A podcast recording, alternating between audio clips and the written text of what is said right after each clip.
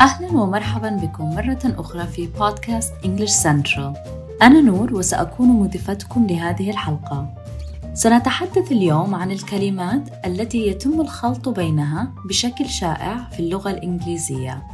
تعتبر اللغة الإنجليزية مليئة بالكلمات التي يتم الخلط بينها وبين المتحدثين الأصليين والمتعلمين الجدد على حد سواء.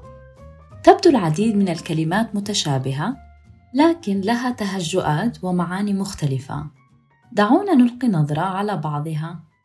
There و they are و there تبدو الكلمات الثلاث متشابهة عند التحدث بها ولكن لها معاني مختلفة ويطلق عليهم اسم homophones.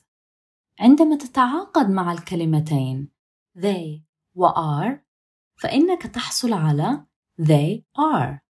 هناك طريقة بسيطة للتحقق مما إذا كانت صحيحة في استبدال they are ب they are ومعرفة ما إذا كانت الجملة لا تزال منطقية وهنا بعض الأمثلة They are going to watch a movie أو They are going to watch a movie They are playing basketball أو They are playing basketball There T H E I R هو ضمير يستخدم للتعبير عن الملكية.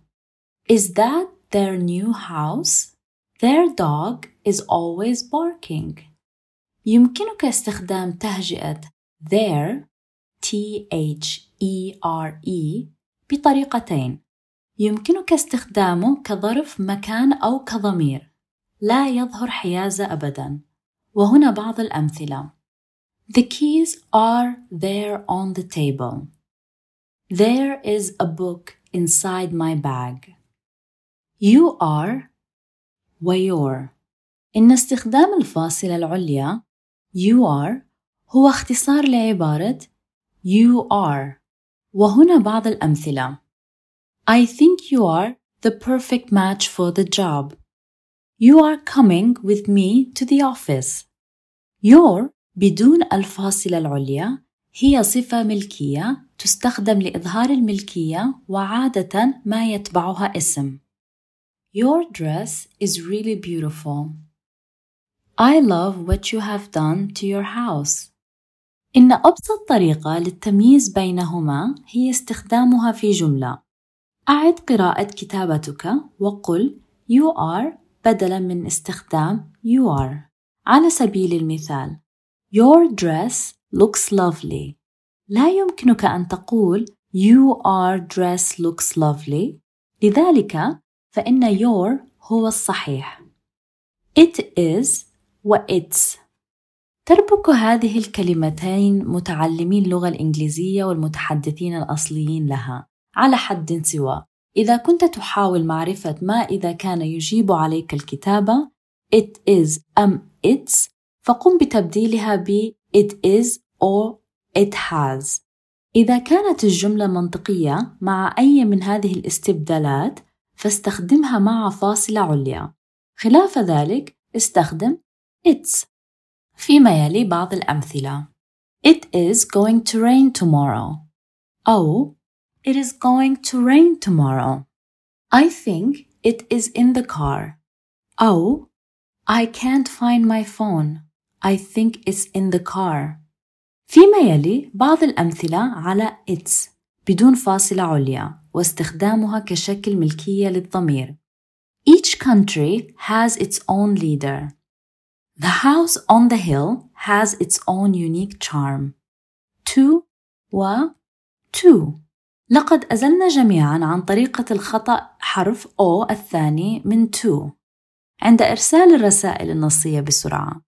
عادة ما يتم استخدام to بحرف O واحد قبل الاسم أو الفعل وله العديد من الوظائف يمكنك استخدامه للإشارة إلى هدف أو اتجاه أو موضوع بالإضافة إلى مكان الوصول وهنا بعض الأمثلة My friend drove me to the clinic.